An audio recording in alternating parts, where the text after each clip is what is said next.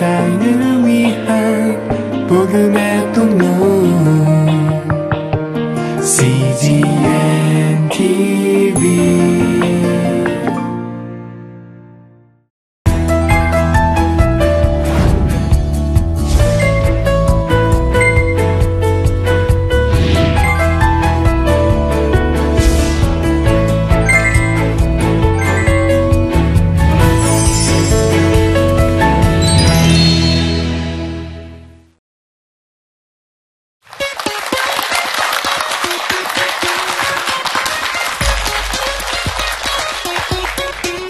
반갑습니다. 제 이름은 김정태라고 합니다. 저는 사회적 기업 투자하고 컨설팅하고 있는 미스크라는 회사의 대표를 맡고 있습니다.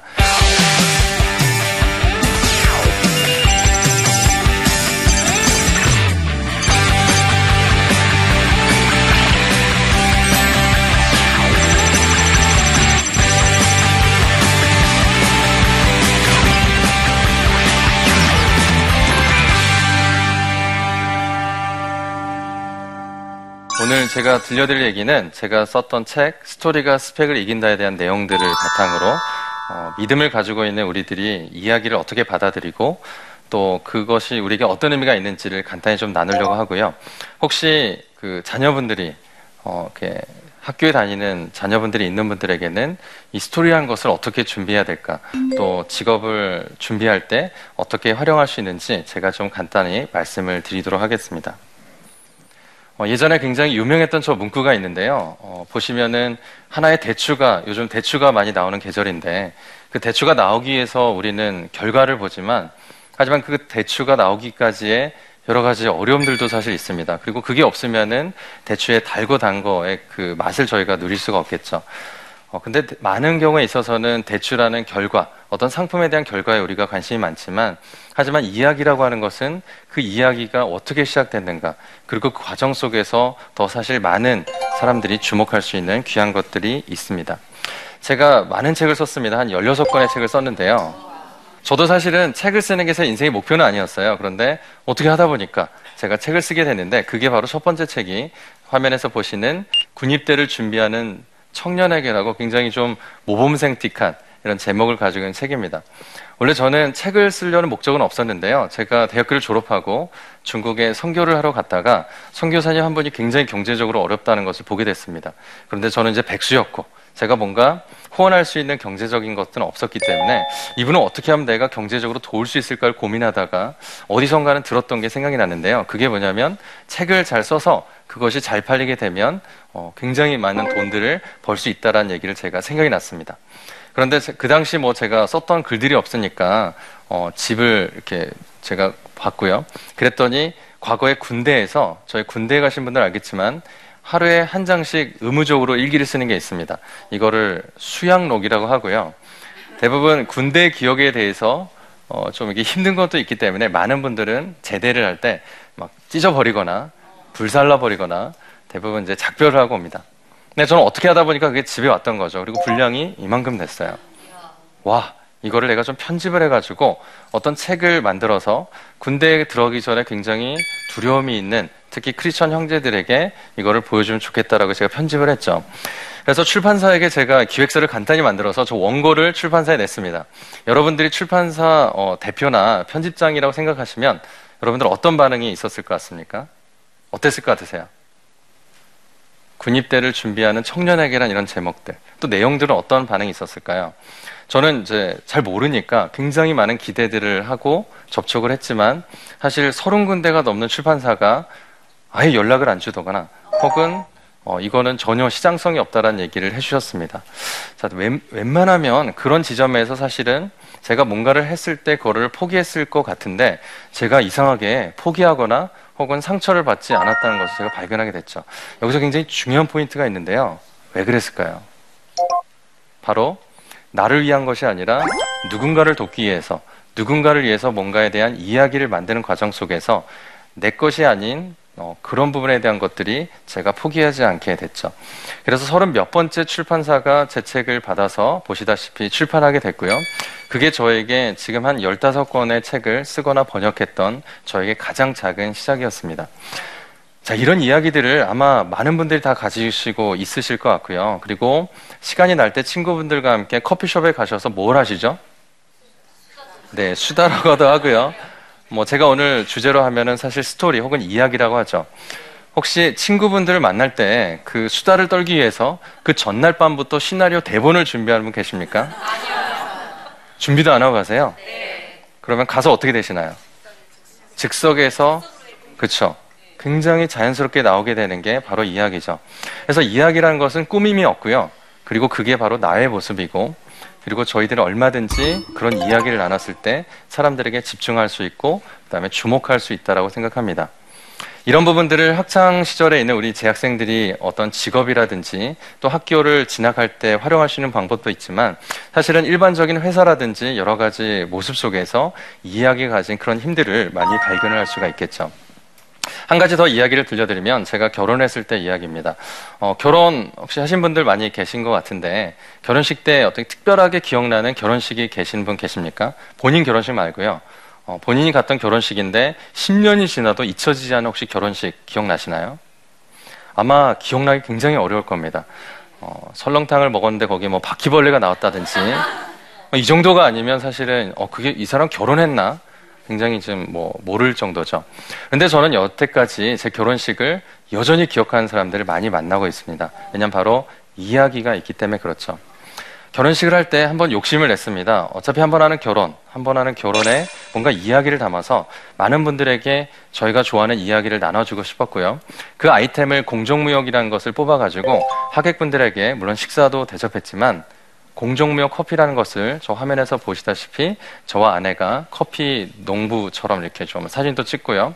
700개의 세트를 만들어서 거기 있는 분들에게 모두 그거를 나눠드렸습니다.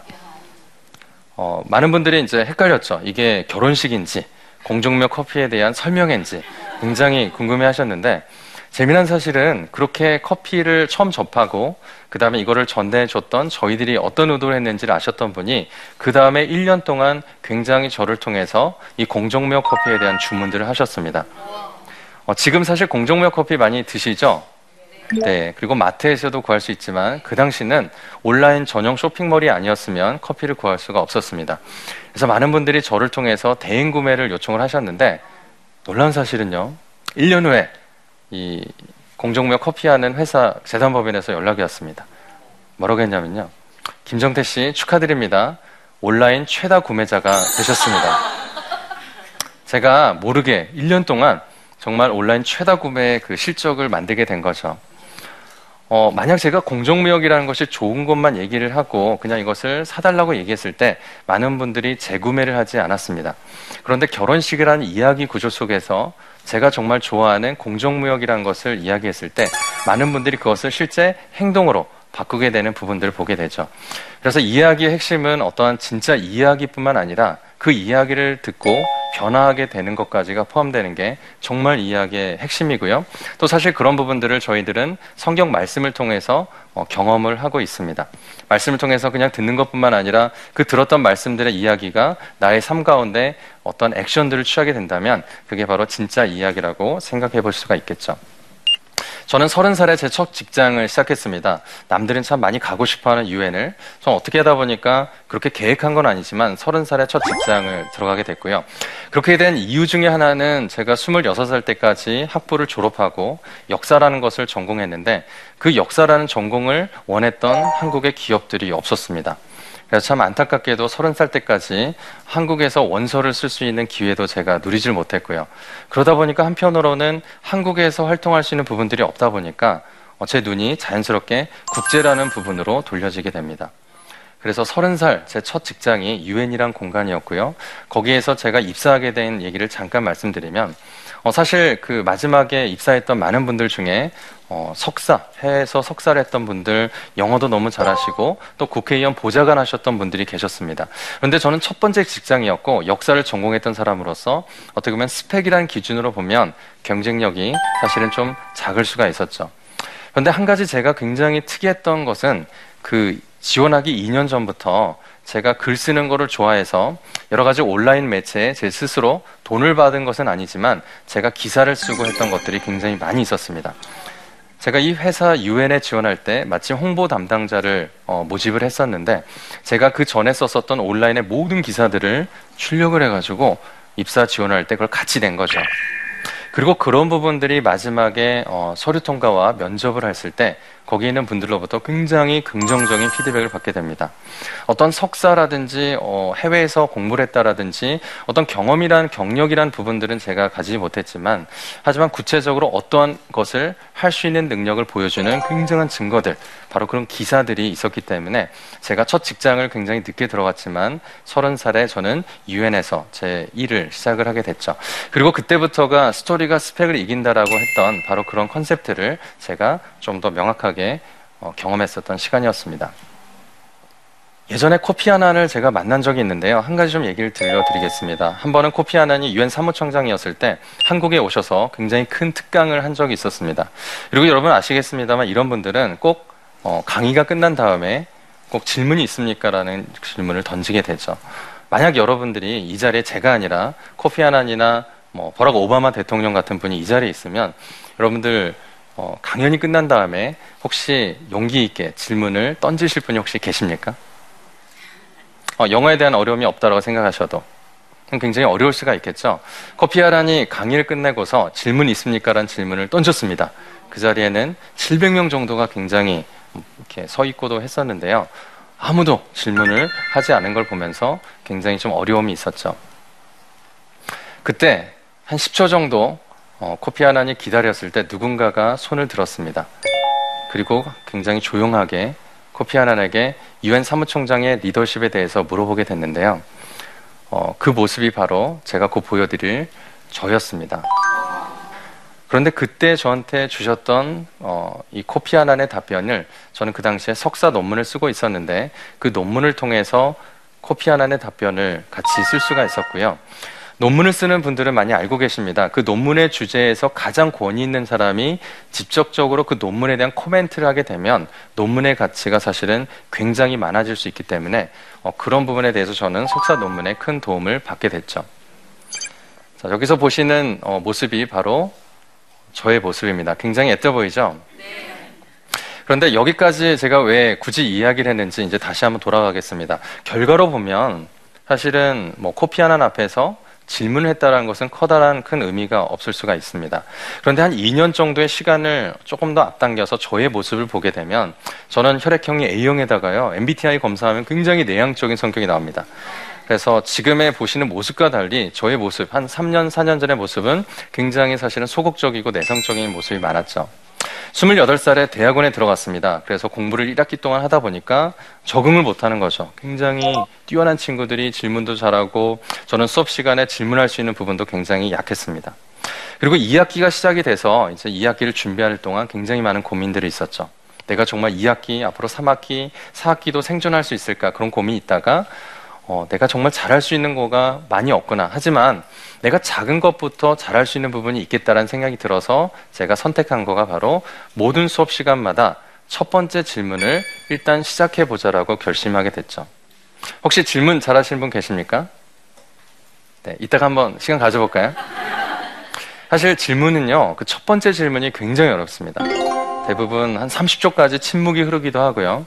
그래서 제가 왜 첫 번째 질문을 하려고 했었냐면 질문 자체라기보다는 그 첫 번째 시간을 용기 있게 할 수 있는 행동을 나는 과연 할 수 있는가?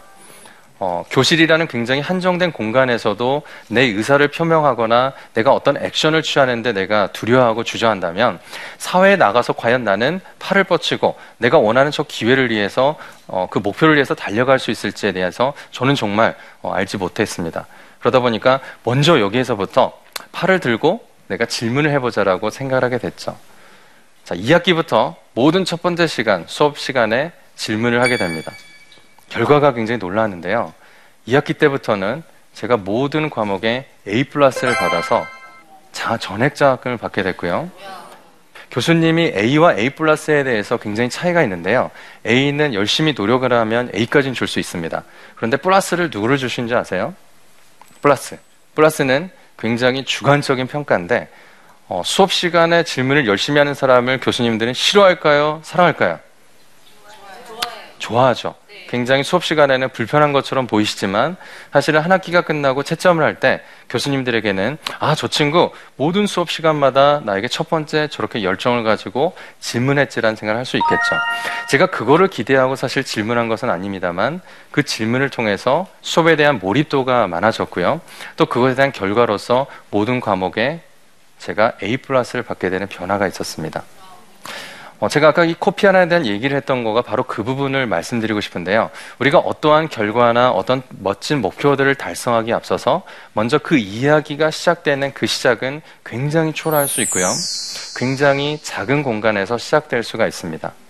하지만 그런 부분들이 생략되고 그런 부분이 없는 상태에서 갑자기 뭐 버락 오바마라든지 혹은 코피 아난과 같은 이분들이 상징하는 어떠한 목표, 어떤 기회들이 앞에 있을 때 사실은 저희들은 그런 기회들을 붙잡기도 어렵고요. 또 그런 목표들을 달성하기가 굉장히 어렵게 된다는 거죠. 어, 스토리가 스펙을 이긴다라고 했을 때 제가 강조하고 싶었던 부분이 바로 그런 부분입니다. 여기서 말하는 스토리라는 것은 다른 사람보다도 더 잘하기 위해서 말을 하는 것이 아니라 내게 있었던 이야기들에 내가 얼마나 충실하게 반응을 하고 있는지 그런 부분들을 말씀을 드리는 거고요. 그리고 그 작은 공간에서 손을 드는 조그만 연습들이 바로 저렇게 큰 공간에서 손을 들 수 있는 용기가 됐고 또 그것을 통해서 제가 썼던 유엔 사무총장이라는 리더십 그 논문에 코피 하나의 이야기를 담을 수 있었고 그렇게 해서 그 논문들은 해외에서 출판도 하고 또 번역을 하게 됐습니다. 여러분들에게도 아마 이런 이야기들이 굉장히 많이 있으실 거라고 생각합니다. 어, 그리고 혹시 자녀분들이 있다면 학교에서 그리고 또 이런 특강을 들으실 때 어, 나는 정말 첫 번째 질문을 하고 있는지 한번 생각해 보시면서 만약 그렇지 못하시다고 하면 그 첫 번째 질문을 하는 첫 주인공이 되고 오시면 좋겠습니다. 어, 많은 분들이 이야기를 하는데요. 헌혈을 하는 분들이 앞으로도 계속 헌혈을 하게 되고 또 어르신에게 한 번이라도 버스나 지하철의 자리를 양보해 본 친구들이 앞으로 가면 갈수록 양보할 확률이 많다는 겁니다. 이 작은 공간에서도 어떤 작은 이야기를 만드는 것에 힘이 있게 어, 힘이 들게 되면 사실은 커다란 무대라든지 커다란 공간에서도 이야기를 만들기가 굉장히 어렵겠죠. 그래서 커다란 바다에 가서 먼저 수영을 하기보다는 작은 공간, 작은 수영장에서 나의 이야기를 만드는 것들이 굉장히 중요하다고 보겠습니다.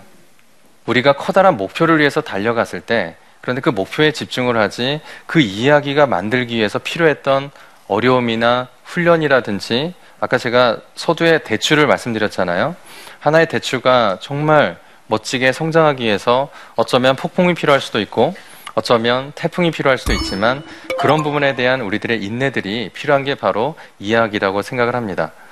어, 저렇게 커다란 공간에서 저렇게 멋진 이야기를 내가 가지길 원한다면 사실은 조그만 공간에서 조그만 이야기에서 먼저 성공을 하고 또 그 이야기를 통해서 그 다음 단계로 나아가는 게 바로 스토리가 스펙을 이긴다라고 제가 말씀드리고 싶은 부분이죠. 스토리가 스펙을 이긴다고 했을 때 저는 저런 그림을 많이 사용합니다. 대부분 스토리 스펙을 이긴다 하면 두 부류가 있는데요. 첫째는 굉장히 기분이 나빠지는 사람과 왜 나빠질까요? 본인이 가진 스펙이 굉장히 좋은데 갑자기 스펙을 이기는 스토리가 있다고 하니까 기분이 나빠지죠. 또 한 분은 굉장히 기분이 좋아집니다. 왜 그럴까요? 스펙이 좀 약하다고 생각되는 분이 있겠죠. 그런 두 분들에게 제가 동일한, 동일하게 던지는 메시지는 사실 스토리와 스펙은 서로 대립관계가 아니라는 거죠. 어, 저기에 보이시는 어떤 빙산의 모습처럼 어떻게 보면 우리들의 모든 모습을 보여주고 있습니다. 다만 스펙은 어, 우리들의 인생에 굉장히 한정적인 빙산의 일각과 같은 모습을 보여주는 거죠. 재미난 사실은요, 그 대학교 때 총장상도 받고 최우수 졸업을 했던 친구들이 5년과 10년 후에 그 사실 자체를 잊어버린 경우가 굉장히 많고요. 또 친구분들과 동창회를 했을 때, 야, 내가 15년 전에 총장상 받은 거 기억나지? 하면서 계속 얘기를 할 분들이 사실 없을 겁니다.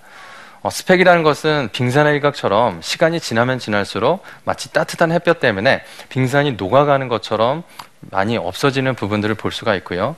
다만 저 바닷속에 숨겨져 있는 저 엄청난 거대한 어, 저런 부분들, 저게 바로 하나님께서 우리에게 주신 이야기고, 그리고 어떻게 하면 저런 부분들을 우리가 더 이 세상 가운데 나눌 수 있을지, 그런 부분들을 제가 다음번 두 번째 시간을 통해서 저 이야기가 우리들의 믿음과 어떤 관련이 있는지를 함께 말씀을 또 드리도록 하겠습니다. 스토리가 스펙을 이긴다. 여기서 보시는 것처럼 음, 우리에게는 스펙과 스토리가 두 개 다 있죠. 그리고 어, 이것을 믿음의 눈으로 보는 분들은 사실 저 그림을 저렇게 뒤집는 분들이 계십니다. 어, 나에게 스펙도 있고 나는 이런 학교도 나왔고 나는 이런 직장 다니고 그거는 나의 삶의 하나의 모습이긴 해. 하지만 나에게는 더 큰 이야기가 있어. 나에게는 더 큰 잠재력이 있다라고 믿으시는 분들은 바로 사회가 말한 어떤 기준으로 자기를 보는 게 아니라 바로 믿음의 눈으로 스토리가 어디에 있는지를 명확하게 알고 있다고 생각합니다. 일부 스토리가 스펙을 이긴다 해서 제가 스토리가 어떤 것인지 또 이미 여러분들이 스토리를 가지고 있다는 거 말씀드렸고요. 또 계속 제 이야기를 전달해 드리도록 하겠습니다. 경청해 주셔서 감사합니다.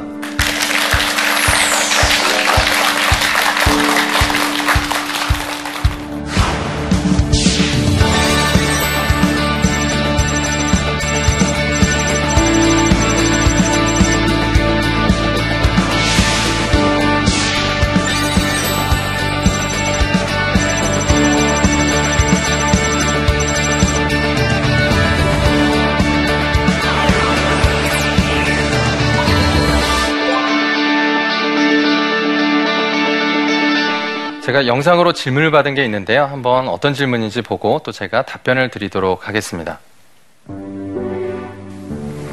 지금 제 삶에서 어떻게 어떤 스토리를 만들어야 되는지 뭐 예를 들어서 좀 설명을 해주셨으면 좋겠습니다. 네, 어떻게 이야기를 만들 수 있는지 굉장히 커다란 질문인데 제가 작게 한번 답변을 해드리겠습니다. 여러분들 소설을 읽거나 영화를 보러 가시면요, 이야기의 구조를 발견하시게 될 거죠. 그 혹시 그 이야기의 구조가 어떻게 되는지 혹시 기억나십니까? 이야기가, 이야기가 되기 위해서 필요한 몇 가지 단계가 있죠. 음, 어떤 게 있을까요? 곧바로 등장인물이 갑자기 뭐, 그 악의 화신과 결투를 하지는 않습니다. 항상 시작은 어떻게 되죠? 뭔가 사건의 발단이 필요하겠죠. 그리고 대부분 이야기 구조에서는 그 발단이란 것은 어떤 문제의식에서부터 시작을 하게 되죠. 문제의식이 없게 되면 이야기가 발전을 할 수가 없습니다. 그래서 저는 우리 학생분에게 이렇게 답변을 드리고 싶은데, 어, 일상에서 가지게 되는, 일상에서 만나게 되는 소소한 불편들, 소소한 문제의식을 가지고 내가 가진 충분히 내가 가지고 있는 오병이와 같은 역량들을 어떻게 내가 꺼내놓을까, 그 관점을 가지시게 되면 아까 말씀드렸듯이 작은 공간에서 만든 작은 이야기는 또 다른 공간에서 커다란 이야기로 발전할 수가 있겠습니다. 그런 무수한 이야기들에 대한 노력을 하게 되면 커다란 공간, 커다란 도전들, 또 커다란 이야기들을 만들 수 있기 때문에 바로 작게 시작하고 그 내가 생각하는 문제의식에 내가 가지고 있는 오병이어를 어떻게 내놓고 또 어떻게 도전할 것인지 한번 생각해 보시면 좋겠습니다. 작은 이야기들을 내가 할 수 있는 수준에서 일단 도전하는 것들이 저는 굉장히 필요하다고 생각합니다. 어, 누구나 가지고 있는 그 이야기. 하지만 그 이야기를 용기를 내서 꺼낼 수 있다면 바로 그 이야기가 저는 세계를 변화시킬 수 있다고 생각합니다. 경청해 주셔서 감사합니다.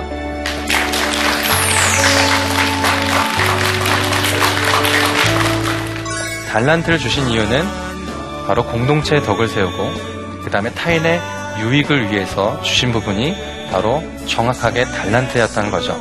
그런데 저의 모습을 보게 되면 그 달란트를 다른 사람에게 쓰거나 혹은 공동체에게 나눠주기보다는 도서관에서 혹은 나의 취업을 위해서 내게 있는 달란트가 무엇인지에 집중하는 저의 모습을 굉장히 많이 보게 됐습니다. 그 이야기의 시작을 위해서 우리가 해야 될 것은 내가 가진 멋진 이야기들을 만들기 위해서 내가 어, 목표로 삼는 저 이야기를 위해서 도전하기 위한 그런 이야기가 아니라 하나님께서 우리에게 맡겨주신 사람들, 우리가 섬기기를 원하는 그 사람들을 위해서 우리들은 우리가 가진 것들을 어떻게 꺼내놓을 수에 대한 바로 믿음의 도전이 있다라는 부분이었습니다.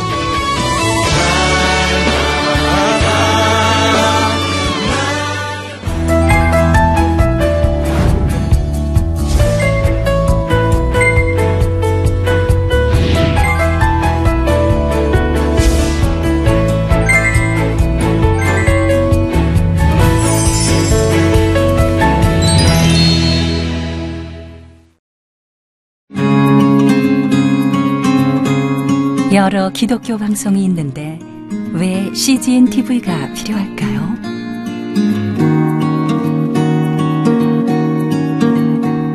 많은 후원이 필요한 이 사역을 왜 이어가야 할까요?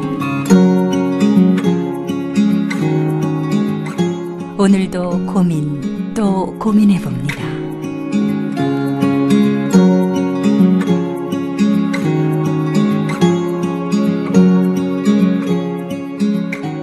사님의 웃음, 그리고 눈물까지. 작은 도움이 될 수만 있다면 CGN TV의 존재 이유 충분하지 않을까요? 온 누리의 복음을 땅 끝까지 CGN TV와 함께 땅끝 선교사가 되어 주세요.